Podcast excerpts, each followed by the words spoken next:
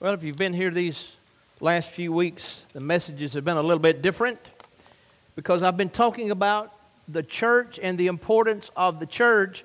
And what I've done is bring the heart of the new members class into you. And so we've been talking about how important the church is. It's important to be a member of a local church.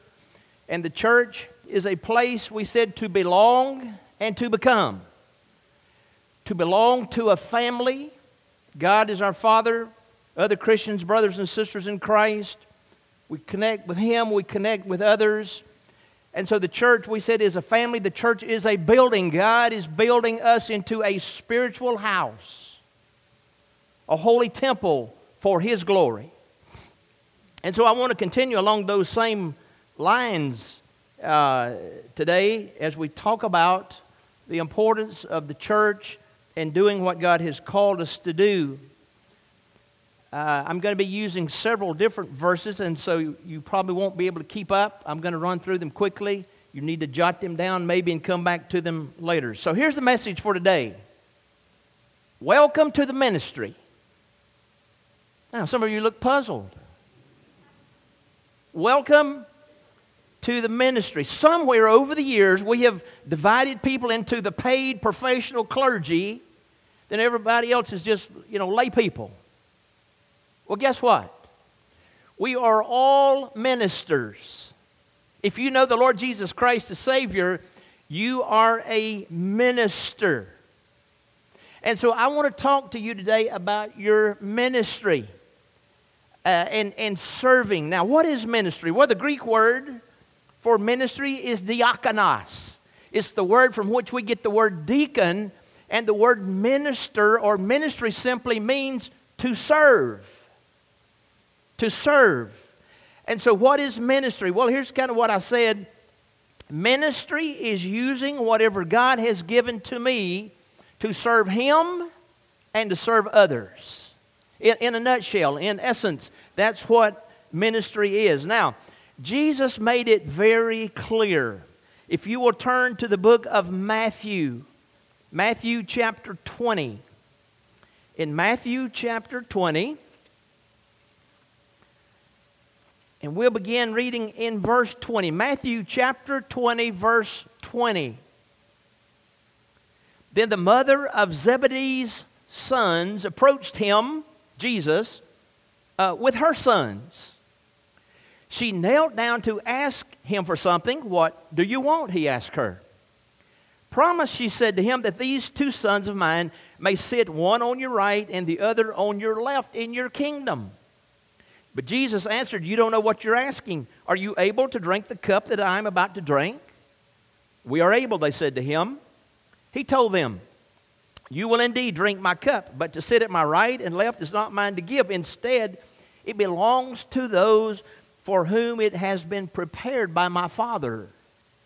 And when the disciples, the ten disciples, heard this, they became indignant with the other two brothers, but Jesus called them over and said, You know that the rulers of the Gentiles dominate them, and the men of high position exercise power over them. It must not be like that among you. On the contrary, whoever wants to become great among you must be your servant. And whoever wants to be first among you must be your slave, just as the Son of Man did not come to be served, but to serve and to give his life a ransom for many. So Jesus came to this earth not to be served, but to serve, and that service took him all the way to the cross, where he gave his life for you and for me. And so, we are called to minister, Jesus, to serve. Jesus made that very clear. We minister in three directions, basically. We minister to God. Did you know God is the audience? we minister to Him primarily through our worship time. And so we minister, we serve Him. Secondly, We minister to other believers, brothers and sisters in Christ. But did you know we're also called to minister to or to serve the unbelievers? Matthew 5:13 said, "You are the salt of the earth, you are the light of the world." And so we are called to minister to serve, yes, to God, to brothers and sisters in Christ, but also to unbelievers. Now, what areas do we minister to? Well, first of all, we are a body, soul, and spirit. And so we are called to minister to people's physical needs. Matthew 25, Jesus said, I was hungry and you fed me, thirsty, you gave me drink, I needed clothes and you clothed me, sick and you cared for me in prison and you visited me. When, um, when have we, uh, whenever you've done this to the least, you did it unto me. And so we are called to meet physical needs. Secondly, we are also called and to serve and to minister to people and meet their emotional needs. Anytime you comfort someone, you, you console someone, you encourage someone, you are ministering to those emotional needs. And then, of course, thirdly, we are called to serve and minister to people's spiritual needs. 2 Corinthians 5:18 said God reconciled us to himself through Christ and gave to us the ministry of reconciliation. You know what reconciliation is? It's just bringing two things, two people together and getting them on the same page. In this case, we're talking about reconciling, helping to reconcile unbelievers and connect them to God through the Lord Jesus Christ. And so, certainly, we are here to meet those needs to reconcile people with God. Now, I want to talk about the priority of ministry just for a few minutes or serving. I want to give you 10 truths. 10 truths. Number one, we have been called, or excuse me, we have been created for ministry. I and you, if you know the Lord Jesus Christ, I have been created for ministry. We, we, uh, we know Ephesians 2 8 9 pretty well. For by grace are you saved through faith, and that not of yourselves. It is a gift of God, not of works, lest any man should boast. We, we get those down pretty well. But sometimes we leave out verse 10, which says, For we are God's workmanship, created in Christ Jesus to do for good works. So, not that the good works save us, but once we know Christ as Savior, we, we are working and serving and ministering because He has prepared that for us to do. Number two, not only have I been created for ministry to serve, I've been saved for ministry. 2 Timothy chapter 1 verse 9 says something like this. He called us and saved us with a holy calling given to us in Christ, listen, before time began. Now think about it. Before the foundation of the world, you were called, you were chosen by God. And it says in 2 Timothy, He called us and saved us with a holy calling. Listen, you have a holy calling on your life. And so I've been saved for ministry. Number three, I've been called into ministry. Galatians 1:15 God in his grace called me, chose me even before I was born and called me to serve him. Did you get that? God in his grace before I was born, before you were born, called you to serve him. You say, well, wait a minute, I, I, I didn't volunteer to serve. I, you, you were called to serve when you got saved.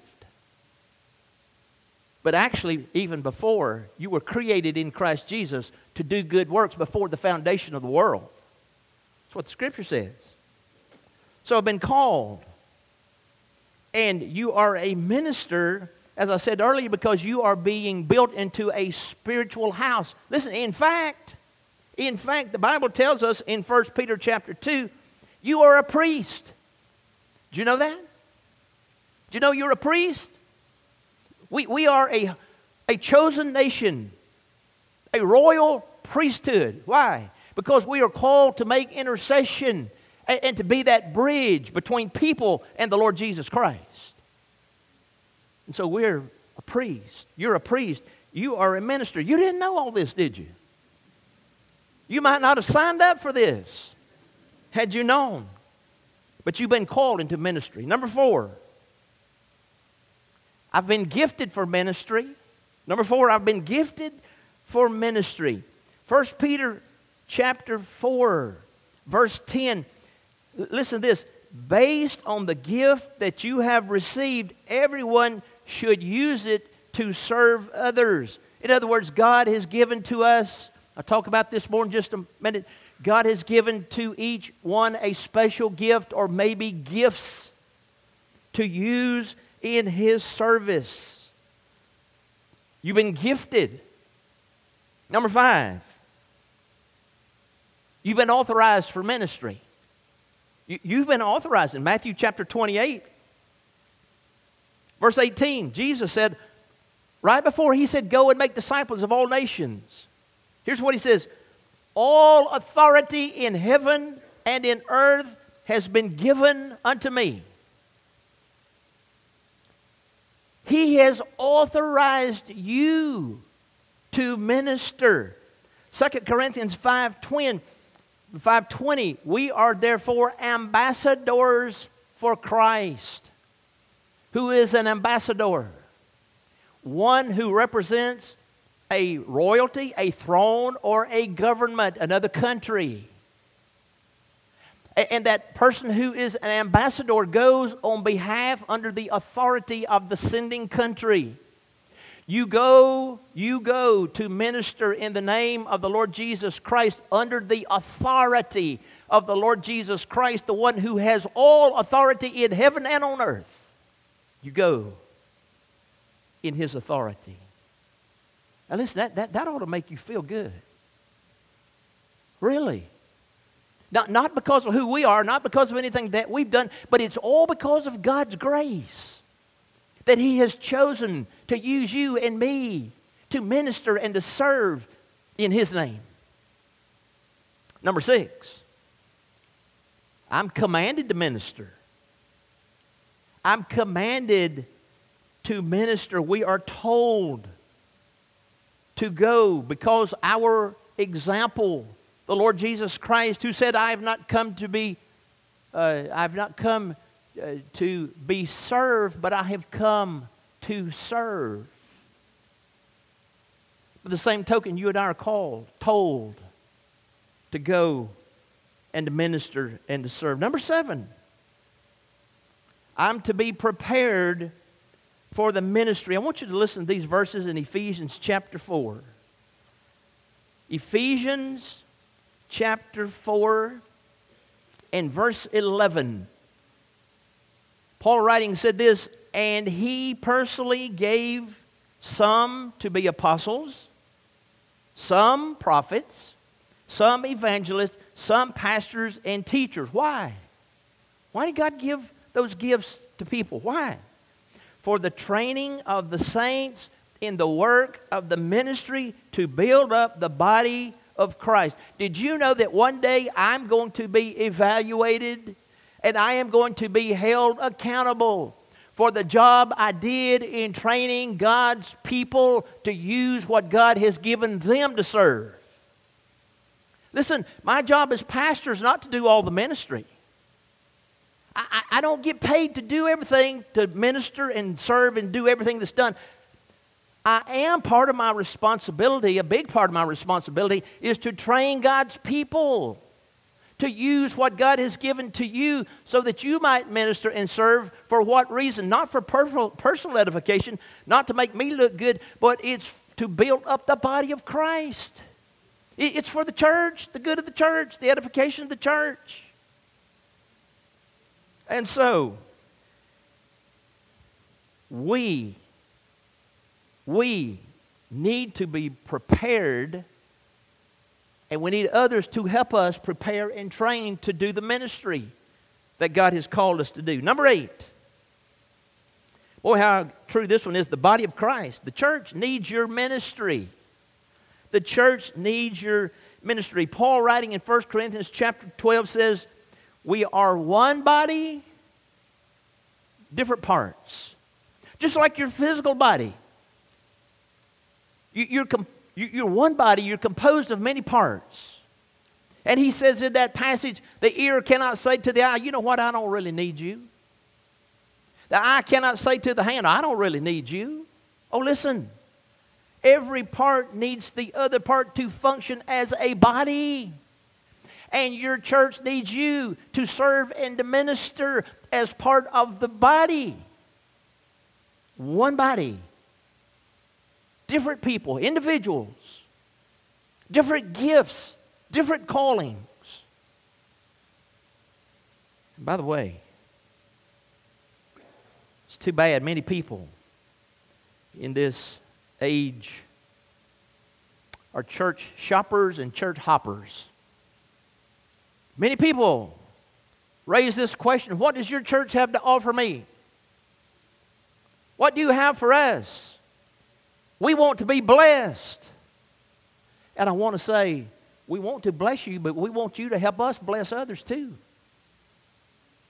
We, we, we you know, we, we, we think sometimes, people, God's people think sometimes, listen, that they think the church just exists for them. That's just part of it. The church exists also for those who don't know the Lord Jesus, who are outside the four walls of the church. We exist for them. We exist for them so that we might what make disciples so that they might in turn make disciples. So, number nine, I'm accountable for ministry. I'm accountable for ministry. Romans 14 12 says, Every single one of us will one day stand before the judgment seat of Christ, and we will give an account of what God has given to us and what we've done with that. So the question is, what have you done with what I gave you? And that's going to be the question. I don't know if that'll be the exact question, but we're going to give an account of what God has given to us and what we've done with it. And then number 10. Here's the 10th truth. I'll be rewarded. You will be rewarded for ministry. Now, the ref the ref may not hold up your hand and say, You've won. But let me tell you what the Lord Jesus Christ will say. Listen, well done, good and faithful servant. Don't you want to hear that? Oh. So we're going to be rewarded for ministering and serving.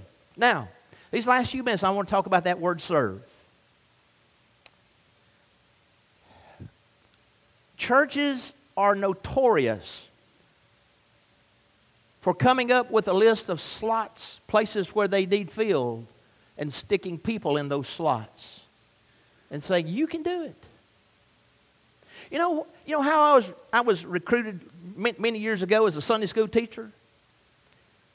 Somebody caught me in the hallway and said, We need a teacher beginning next Sunday for a couples class. And they handed me a book and said, There's nothing to it. You just, just show up, you can do it. And listen, I was crazy enough to do it. I did. Well, it must, had to be some pitiful teaching. I mean, I'm telling you. But, but listen, churches are notorious for that. And I said a long time ago, and, and, and, and other Brother Lonnie's leadership, this church even started before I was here, but, but I said, we are not going to stick a warm body in a slot.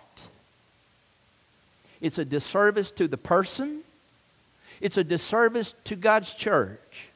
And so we're going to do our best to try to help people figure out how God has shaped them and formed them because the Bible says you are fearfully and wonderfully made. And so our goal is to help each person figure out who they are, how God has formed them and shaped them, how God has gifted them, and where they can plug into a ministry that is more designed for them. So here we go. In, in serve, the S stands for this spiritual gifts. Spiritual gifts. Now, I, I'm not going to spend any time today on spiritual gifts except just a minute or two. Here's what I want to say to you. You should have a spiritual gifts survey in your handout today. If you did not get one, I have some extras down here. But listen, here's what I want to ask you to do for me. Every good teacher has homework. Gives homework, right? Here's what I want you to do. I want to ask you to do this. I want you to take this survey home with you and I want you to fill it out. How, how many of you would say in here, I know what my spiritual gift is? All right? All right? A bunch of you do. Maybe you're not sure, but this might even help confirm it for you if you're not sure. This survey, and by the way, this is not a test. There's no right or wrong. This is just you and how you see yourself and how you feel like God has shaped you. So I'd like to ask you, take this thing home. There's 45 statements, and what you're going to do, the instructions are right there on the front. You, are going to score each statement. For example, I, number one, have the ability to organize ideas, resources, time, and people effectively. So you're going to put those responses from number five to one. Highly, this is highly characteristic of me. Or number one says it's not at all like me. And you're going to put that on the blank in front of the statement. All right? So once you've done those 45 statements, you're going to turn the page and you're going to go through here and put the number that you put for the, the statement, you're going to put that number in the block. You're going to go across the line and total them all up. It's, it's simple, okay? Don't make it hard. I don't want to make it hard for you. So you, you score it and pick out your top two, what you showed on this thing as being your two top spiritual gifts. Now, the last two pages uh, kind of describe what those gifts are.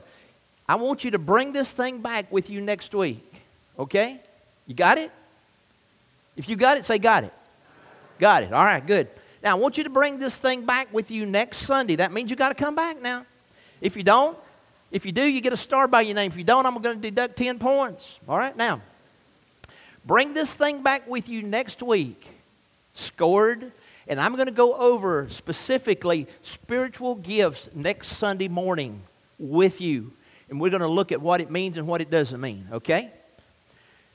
The, the E in serve. The E in serve stands for this life experiences life experiences. In other words, you need to think about what experiences have I had in life. For example, what are my educational experiences? What are my ministry experiences? What about my spiritual experiences? What about my painful experiences in life? Because all those experiences God has allowed to help shape you and mold you into the person that you are. So, what about my experiences in life? The R in serve stands for this my relational style, or in other words, my personality. What is my personality? Um, let's see. This is just a real quick overview. All right. For example, are you more extroverted or you are you more introverted? And where do you fall on that scale? Let me tell you why that's important. If there's somebody that is very extremely introverted, they probably would not want to serve as an usher or a greeter. Okay? So you get the idea? Are you a person of routine or do you like variety? Are you a person who is self controlled? Or are you a person who is very self expressive? Are you a person who is cooperative? Are you a team player and a team member? Or are you a more competitive person? Now, not that any of those are wrong. That's how God has shaped you, that's how God has made you. You are who you are. You are fearfully and wonderfully made. And so we want to look at a help a person look at their relational style. The V in serve stands for vocational skills. What skills have you acquired? Vocational skills. What, what vocational skills have you acquired in life that might assist you and help you as you serve God and His church and His people?